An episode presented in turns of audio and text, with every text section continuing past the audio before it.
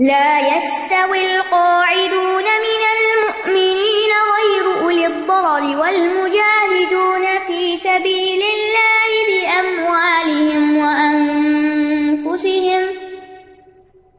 فضل الله المجاهدين بأموالهم وأنفسهم على القاعدين درجة وكلا وفضل الله المجاهدين على القاعدين أجرا عظيما. مومنوں میں سے بغیر کسی تکلیف کے بیٹھ رہنے والے اور اپنے مالوں اور جانوں کے ساتھ اللہ کی راہ میں جہاد کرنے والے برابر نہیں ہے جان و مال سے جہاد کرنے والوں کو بیٹھ رہنے والوں پر اللہ نے درجے میں فضیلت دی ہے اور ہر ایک سے اللہ نے اچھا وعدہ کر رکھا ہے۔ اور اللہ نے مجاہدین کو اجر عظیم دے کر بیٹھ رہنے والوں کی نسبت فضیلت سے نوازا ہے۔ اس آیت کے شان نزول کے بارے میں ابن عباس رضی اللہ عنہما کی روایت ہے۔ کہتے ہیں، جب جنگ بدر کا موقع آیا تو اس موقع پر یہ آیت جنگ بدر میں شریک ہونے والے اور نہ شریک ہونے والے مسلمانوں کے بارے میں نازل ہوئی۔ کیونکہ نبی صلی اللہ علیہ وسلم نے بلایا ضرور تھا لوگوں کو، لیکن لازم نہیں کیا تھا۔ تو کچھ لوگ چلے گئے، کچھ نہیں بھی گئے۔ تو اس موقع پر عبداللہ بن جہش اور ابن ام مکتوم دونوں نے کہا، اے اللہ کے رسول صلی اللہ علیہ وسلم، ہم دونوں نابینا ہیں۔ کیا ہمارے لیے رخصت ہے کہ ہم جہاد میں نہ جائیں؟ تو یہ آیت نازل ہوئی۔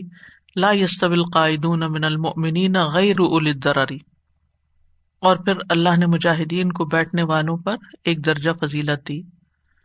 ان بیٹھ رہنے والوں سے مراد کون ہے غیر معذور لوگ۔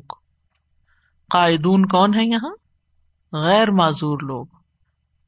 اور جو معذور ہیں، وہ بیٹھنے والوں میں شمار نہیں ہوں گے، بلکہ اپنی نیت کے مطابق مجاہدین میں شمار ہوں گے۔ تو اللہ تعالیٰ نے مجاہدین کو بیٹھ رہنے والوں پر اجر عظیم کے ذریعے فضیلت دی ہے۔ اور بیٹھ رہنے والے مومنوں پر اپنی جانب سے ان کے درجے بڑھا کر فضیلت دی ہے۔ اور یہ بیٹھ رہنے والے مومن کون ہے جو بیمار اور معذور نہیں؟ اسی طرح ایک اور روایت میں آتا صحیح بخاری کی۔ سہل بن سعد کہتے ہیں، میں نے حاکم مدینہ مروان بن حکم کو مسجد میں بیٹھے ہوئے دیکھا، تو میں ان کے پہلو میں آ کے بیٹھ گیا۔ انہوں نے ہمیں زید بن ثابت کے حوالے سے بتایا کہ رسول اللہ صلی اللہ علیہ وسلم نے انہیں لا يستوي القائدون من المؤمنین والی یہ آیت جو ہے، لکھنے کا حکم دیا۔ تو آپ ان کو لکھوا رہے تھے۔ ابھی لکھوا ہی رہے تھے کہ اتنے میں عبداللہ بن ام مکتوم آ گئے۔ انہوں نے ارض کیا، اللہ کے رسول، اگر مجھ میں جہاد کی طاقت ہوتی تو میں بھی جہاد میں شریک ہوتا۔ اور وہ ایک نابینا آدمی تھے۔ اس پر اللہ تبارک تعالیٰ نے اپنے رسول صلی اللہ علیہ وسلم پر وہی بھیجی۔ حضرت زید میں ثابت کہتے، جبکہ آپ کی ران میری ران پر تھی، جو مجھ پر اتنی گراں ہو گئی کہ مجھے اب میری ران کے ٹکڑے ٹکڑے ہونے کا خطرہ محسوس ہوا۔ پھر آپ کی کیفیت دور ہوئی۔ تو اللہ تعالیٰ نے اس میں غیر الدرر کے لفظ ایڈ کروائے۔ یعنی پہلے کیا تھا؟ لا استبل قائدون من المومنین ول فی سبیل اللہ، کہ یہ دونوں برابر نہیں ہے اور یہ بھی یاد رکھیے کہ قرآن مجید میں لا استوی کا لفظ بہت مقامات پر آتا ہے۔ بہت سی چیزوں کو بتایا گیا کہ وہ ایک برابر نہیں، ایک جیسی نہیں ہے تو یہاں پر بیٹھ رہنے والے اور جہاد کرنے والے، ان دونوں کے درمیان فرق کیا گیا ہے۔ اور ایک طرح سے سستی کی وجہ سے بغیر ازر کے کام چھوڑ کر گھر بیٹھنے والوں کی مذمت کی گئی ہے۔ لیکن ایمان کی بنا پر ان کی بہرحال اپنی ایک فضیلت ہے جس کا ذکر آیت میں بھی ہوتا ہے۔ اور جو ازر والے ہیں، وہ بھی ازر کی وجہ سے خوش نہ ہو اچھا شکر ہے، ہم تو معذور ہیں، ہمیں تو چھٹی مل گئی۔ یعنی اس پر انسان کے اندر ایک تڑپ ہونی چاہیے، ایک افسوس ہونا چاہیے۔ یعنی وہ شخص جو کسی بھی طرح ڈسیبل ہے، چاہے آنکھوں کی تکلیف ہے، چاہے چل نہیں سکتا یا مریض ہے یا بڑھاپا ہے یا یہ کہ سامان ہی نہیں ہے، کیونکہ اس زمانے میں تو اپنا گھوڑا، اپنی تلوار ہونی چاہیے تھی، وہ نہیں ہے۔ لیکن اس کی نیت ہے کہ اگر میرے پاس یہ ہوتا تو میں ضرور جاتا۔ لیکن جو شخص تکلیف میں مبتلا ہے اور پھر وہ پیچھے رہنے پر خوش اور راضی ہے، تو اس کی نیت ہی نہیں، اس کی خواہش ہی نہیں۔ تو پھر یہ بیٹھ رہنے والوں میں شمار ہوگا۔ تو اس سے یہ بھی پتا چلتا ہے کہ نیت سے کتنا بڑا فرق پڑ جاتا ہے۔ صحیح بخاری میں آتا ہے غزب تبوک کے بارے میں کہ جب نبی صلی اللہ علیہ وسلم وہاں سے واپس تشریف لائے اور آپ مدینہ کے قریب پہنچے تو آپ نے ایک بات فرمائی کہ مدینہ میں کچھ لوگ ایسے ہیں کہ تم جس راستے پر چلے اور جس وادی کو تم نے عبور کیا وہ تمہارے ساتھ ہی تھے۔ صحابہ نے عرض کیا، اللہ کے رسول صلی اللہ علیہ وسلم وہ تو مدینہ میں تھے۔ آپ نے فرمایا ہاں وہ مدینہ میں تھے، لیکن ازر نے ان کو روک رکھا تھا۔ مگر ان کی بھی تمنا، تڑپ اور خواہش کیا تھی کہ وہ بھی ساتھ ہوتے۔ تو اگر ایک شخص کی تڑپ یہ ہو کہ میں یہ بھی نیکی کا کام کر لوں، وہ بھی کر لوں، لیکن مجبوری ہے بیماری ہے، کوئی ازر ہے، نہیں کر سکتا، گھر بیٹھے اس کو اجر مل جائے گا۔ اور کتنا ملے گا؟ کیونکہ مجاہدین کے درجات ہیں، سو درجے ہیں۔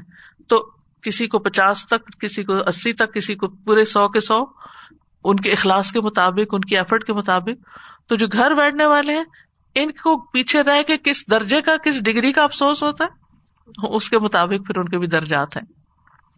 تو اگر پینڈیمک کی وجہ سے ہمیں گھر بیٹھنے کا موقع مل رہا ہے، تو اس کو انجوائے ٹھیک ہے کرے لیکن یہ سوچ کے نہیں کہ چل شکر چھٹیاں ہو گئی ٹریفک سے بچ گئے، یہ ہو گیا، وہ ہو گیا۔ دل میں ضرور رہنا چاہیے۔ کہ کاش ہم اس سے بہتر طور پہ کام کر سکتے اور اللہ کی خاطر لوگوں سے ملتے اور یہ بھی کام کرتے اور یہ بھی ہم اس سے زیادہ کر سکتے تھے۔ یعنی ہوتا نا کہ اس سے زیادہ کر سکتے تھے۔ اور یہ بھی دعا کرنی چاہیے کہ اللہ تعالیٰ اس مصیبت کو دور کرے تاکہ ہم زیادہ سے زیادہ اچھے کام کر سکیں۔ اسی طرح ایک انسان اگر بیمار ہو جاتا ہے اور اس سے کچھ کام چھٹ جاتے ہیں، تو اس وجہ سے بھی انسان کو اجر ملتا رہتا ہے، جسمانی تکلیف کی وجہ سے یا سفر پر ہوتا ہے۔ حدیث میں آتا ہے، لوگوں میں سے جس آدمی کو بھی جسمانی طور پر کوئی تکلیف پہنچتی ہے، تو اللہ عزب اجلّہ اس کے محافظ فرشتوں کو، یہ جو کرامن کاتبین ہے ان کو حکم دیتے ہیں کہ میرا بندہ خیر کے جتنے بھی کام کرتا تھا، وہ دن رات لکھتے رہو، ہر روز لکھتے رہو، تا وقت کہ وہ میری حفاظت میں رہے یعنی جب تک بیمار ہے۔ اور اس کے بعد اگر وہ چلا جاتا ہے دنیا سے تو خیر کے ساتھ ہی خاتمہ ہوگا۔ فد اللہ المجاہدین اب امبالحم انفسم القاعدین درجہ۔ اللہ سبحان تعالیٰ نے مجاہدوں کو جو اپنے مالوں اور جانوں سے جہاد کرتے ہیں، بیٹھ رہنے والوں پر درجے میں فضیلت دی ہے۔ اللہ تعالیٰ نے یہاں درجے کو واضح نہیں کیا، لیکن دوسری جگہ پر آتا ولی کل ان درجات مما ہر ایک کے لیے مختلف درجے ہیں، ان اعمال کی وجہ سے جو انہوں نے کیے۔ تو اس سے یہ فائدہ ہوتا ہے کہ درجہ کا جو لفظ آیا ہے یعنی کہ بہت بڑا درجہ ہے۔ یہاں پہلے مال کا ذکر آیا اور پھر جان کا ذکر آیا۔ تو جہاد دونوں سے ہوتا ہے، اس سے یہ بات پتہ چلتی۔ مال سے بھی ہوتا ہے اور جان سے بھی ہوتا ہے۔ لیکن مال کیوں پہلے؟ کیونکہ مال کے ساتھ جہاد کرنا آسان ہوتا ہے۔ ٹھیک ہے؟ آسان ہوتا ہے۔ یعنی اگر کوئی آپ سے کہے، اپنی جان دو اور اپنا مال دو، تو آپ دونوں میں سے جان کی وجہ مال دینا چاہیں گے۔ ٹھیک ہے؟ اسی طرح اگر کوئی آپ سے آپ کا ٹائم مانگتا ہے اور مال مانگتا ہے تو آپ کہیں گے، یہ مال لے لو، میں اپنا ٹائم جو ہے نا وہ کسی اور مال کمانے میں لگا دیتا ہوں۔ میں جاب کرتا ہوں، میں کچھ پیسے تمہیں بھی دے دیتا ہوں، لیکن مجھ سے ٹائم نہیں مانگو۔ تو جان لگانا، وقت لگانا، اپنی صلاحیتیں لگانا، یہ ذرا مشکل کام ہوتا ہے اور ہر ایک کے بس کی بات نہیں ہوتی۔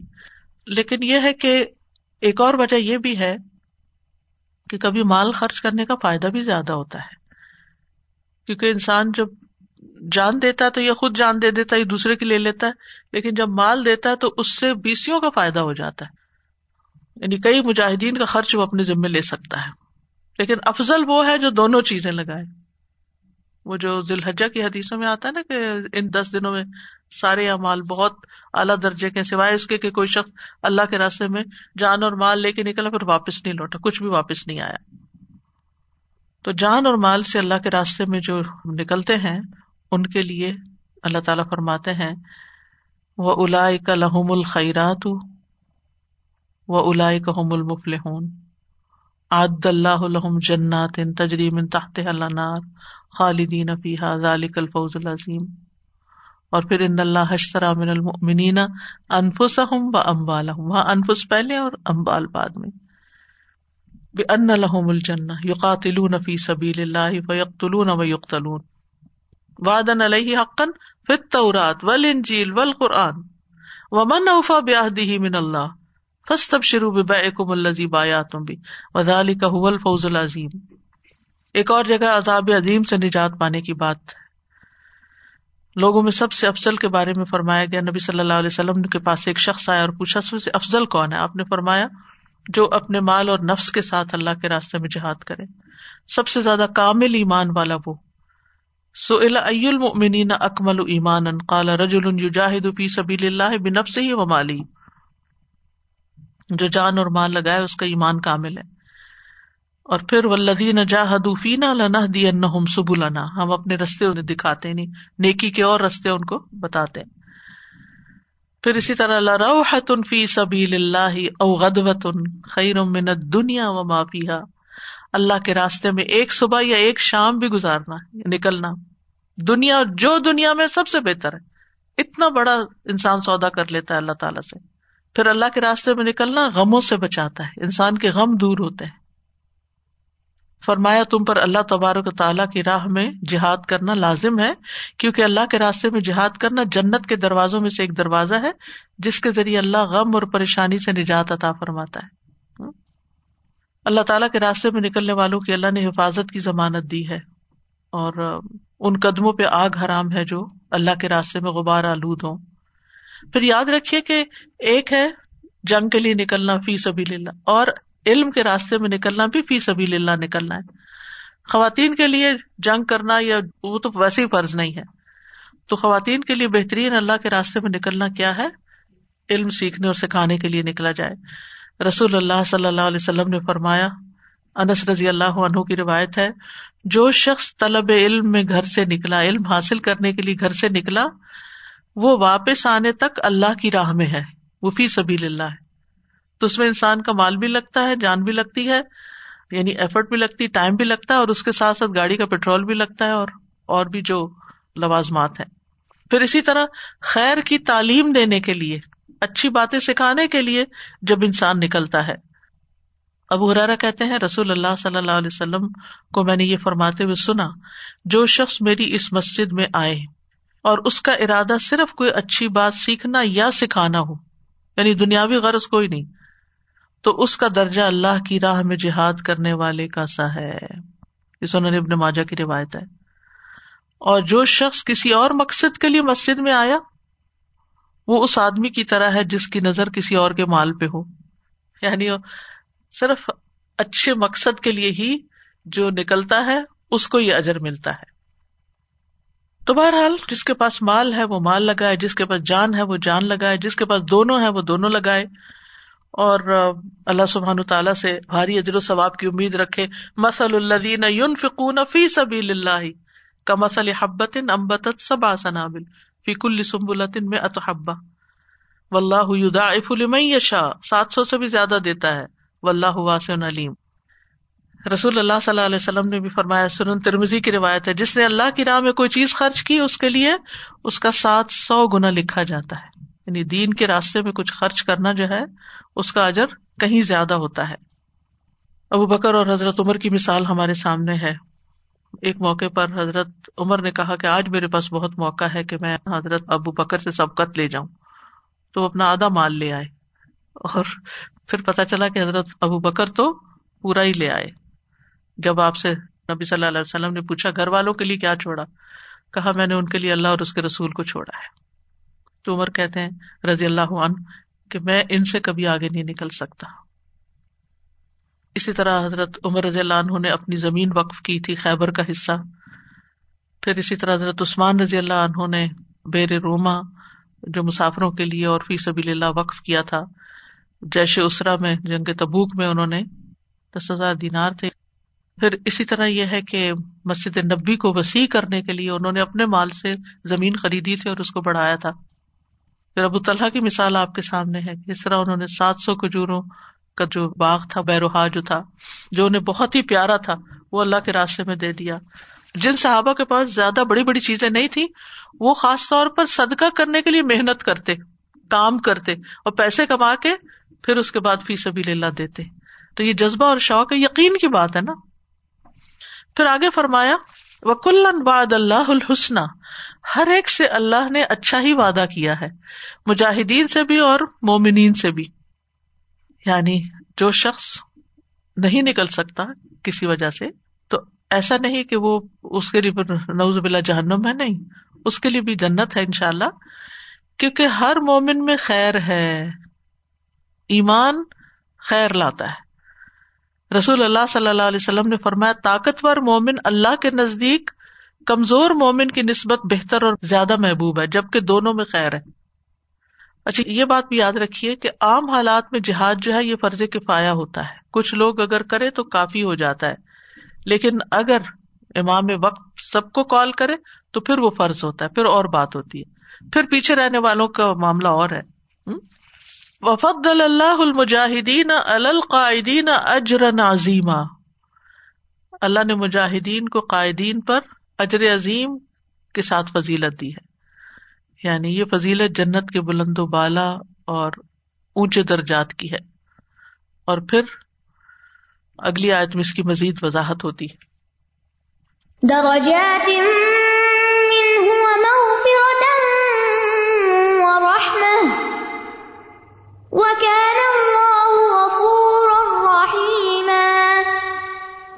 بڑے درجات ہیں اس کی طرف سے اور بخش اور رحمت، اور اللہ بہت بخشنے والا، نہایت رحم کرنے والا ہے۔ پچھلی آیت پہ اجرن عظیمہ کی بات ہوئی اور یہاں درجات کی بات ہوئی۔ حدیث میں آتا ہے، صحیح بخاری میں، بلا شبہ جنت میں سو درجے ہیں، جو اللہ نے فی سبیل اللہ جہاد کرنے والوں کے لیے تیار کیے ہیں۔ دوسری چیز و مغفرہ گناہوں کی بخش و رحما اور رحمت۔ تو بخش اور رحمت ایک ساتھ جمع کر دی اللہ تعالیٰ نے یہاں۔ تو جب بخش کی تو جو چیز ہمارے گناہوں کا ہمیں ڈر اور دہشت ہوتی ہے وہ ختم کر دی۔ بخش کے بعد سے اور رحمت جس سے اللہ تعالیٰ کی جنت اور اس کی یعنی جو انسان کا مطلوب ہے وہ حاصل ہوتا ہے۔ تو اس میں آپ دیکھیے اجر عظیم، بڑے بڑے درجات بخش اور رحمت۔ اتنا کچھ انعام اور پھر انسان اللہ کے راستے سے پیچھے رہے، خیر کے کاموں سے پیچھے رہے، تو اپنا ہی نقصان ہے۔ اللہ تعالیٰ توفیق دے اس اجر کو، اس نعمت کو سمجھنے کی کہ خیر کے کاموں کا نتیجہ کیا ہوتا ہے۔ جی السلام علیکم و رحمۃ اللہ وبرکاتہ۔ استاذہ، یہ جو ہے نا کہ آپ نے اپنی نیت کا بتایا کہ دنیا کی چاہت نہیں ہونی چاہیے اور آپ جب آپ کوئی نیکی کر رہے ہیں تو آپ کی نیت اللہ سبحانہ و تعالیٰ کے لیے ہونی چاہیے۔ تو تھوڑے دن ہوئے کسی ماں کا فون آیا، وہ بہت روئی اور وہ کہہ رہی تھی کہ میں نے اپنے ہسبینڈ سے کبھی کچھ ایکسپیکٹ نہیں کیا تو اس نے مجھے کچھ دیا بھی نہیں کہ میں ساری زندگی خود ارن کی ہے۔ تو بچوں کو میں نے پالا تو میں یہ ایکسپیکٹ کرتی تھی کہ بچے میرے لیے کھڑے ہوں گے۔ لیکن ایسی ایج میں آئے ہیں بچے کہ وہ میرے ساتھ اتنی بدتمیزی کریں کہ میں سوچ بھی نہیں سکتی تھی کہ جس اولاد کے لیے میں نے ساری زندگی لگائی۔ اس نے آج مجھے یہ دیا تو میں نے ان سے آپ اسی سے پہلے ہم نے سبق پڑھا تھا تو میں نے کہا دیکھیں اگر یہی کام آپ آج بھی آپ کہہ دیں کہ اللہ سبحانہ تعالیٰ میں نے آپ کے لیے بچے بڑے کیے تھے آپ کے لیے میں نے تو آپ کو یہ جو دھچکا پہنچا ہے دل کو اتنی زور کا یہ ٹھیک ہو جائے گا اور آپ کا دل ٹھنڈا ہو جائے گا۔ اس کے بدلے میں بچوں کے اس رویے کے بدلے میں آپ دیکھیں کتنے کتنے وعدے ہیں۔ ہاں۔ کیا کچھ ملے گا؟ یہ جو آیت میں تھا یہ جب آیا تو اتنا احساس ہوا کہ اللہ تعالیٰ کتنے دلوں کے حال جانتا ہے کہ وہ جو صحابی تھے وہ اندھے تھے۔ تو ایک دم ان کے لیے یہ آیت اتری ایک دم اچانک اور یہ اترتے اترتے ساری آیت کے درمیان میں انہوں نے یہ بات کہی۔ تو ایسی دل کو چھوا کہ کوئی حد کہ اللہ دل کی خلوص کی قیمت دیکھیں۔ جی۔ خلوص کے جی۔ نتیجے دیکھیں۔ آپ نے بہت اچھی بات یاد دلا دی۔ ہاں۔ یہ جو ابن ام مختوم ہے ان کے لیے تو یہ سورت ابا صاحب اللہ اتری تھی۔ ہاں۔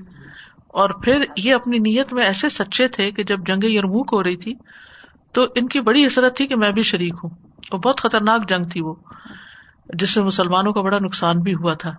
تو انہوں نے کہا کہ آپ مجھے لے چلے میں کچھ نہیں کر سکتا، میں صرف جھنڈا پکڑ کے کھڑا رہوں گا۔ اور لے گئے ان کو اور وہ جھنڈا پکڑ کے کھڑے تھے اور انہیں شہید کیا گیا اور انہوں نے شہادت پائی۔ معذور ہوتے ہوئے بھی شہادت پائی۔ تو اصل بات یہ کہ اللہ تعالیٰ ہمارے دلوں کو دیکھتا ہے اندر کیا ہے؟ ہم چاہتے کیا ہے ہم صرف اوپر اوپر سے لوگوں کو کچھ کرنے کے لیے باتیں کر رہے یا ازر بہانے کر رہے اللہ کو تو پتا نا کہ ہمارے اندر نیت ٹھیک نہیں۔ جیسے نیت خراب ہو تو کوئی نہ کوئی موقع آ جاتا ہے کہ خرابی ظاہر ہو جاتی ہے۔ اسی طرح نیت ان کی اچھی تھی تو آخر وہ موقع آ گیا۔ بالکل بالکل صحیح۔ In these verses, I was contrasting between um, when Allah promises darajat, maghfirah, rahmah, all of these things. But if you go back to ayah 94, um, it says that تَبْتَغُونَ عَرَضَ الْحَيَاةِ الدُّنْيَا Like the contrast between the two. It's so clear. تَبْتَغُونَ عَرَضَ الْحَيَاةِ الدُّنْيا But Allah has promised in darajat. وہ کہاں اور وہ کہاں Yes. Yeah, between the two. Don't go for the lower. Like, بالکل۔ Sir جی آپ نے شروع میں جو پچھلے سبق سے کیا نا کہ لوگ جو ابورٹ کر دیتے ہیں اور اس کا کیا فدیہ اور کیا اس کی سزا ہے۔ تو میں سوچ رہی تھی وہ جو شخص جنہوں نے نبی صلی اللہ علیہ وسلم سے پوچھا کہ میں نے زمانۂ جاہلیت میں اپنی آٹھ بیٹیوں کو زندہ دفن کیا تو آپ وسلم نے ان کو بھی اس کا کفارہ ادا کرنے کے لیے کہا۔ جبکہ وہ تو کہتے ہیں نا کہ مسلمان ہونے کے بعد سارے گناہ معاف ہو جاتے ہیں پچھلے جو زمانے جاہلیت میں۔ لیکن یہ کیسا گنا بھول چوک علماء کہتے ہیں کہ بھول چوک جیسے حدیث میں بھی آتا ہے نا کہ معاف ہے سوائے اس کے۔ قتل میں بھول چوک بھی معاف نہیں۔ لیکن وہ تو انہوں نے کہا دینا ہوگا۔ انہوں نے تو یہ کہا نا کہ زمانہ جاہلیت میں میں نے قتل کیے تھے۔ تو پھر بھی ان کو کفارہ دینے کے لیے کیونکہ وہ ایک جو گلٹ ہوتی ہے نا اندر وہ بندے کو کھا جاتی ہے۔ تو جب کفارہ دیتا ہے نا تو وہ انسان کے حق میں بہتر ہوتا ہے پھر۔ اوکے واخر دعوانا ان الحمد للہ رب العالمین.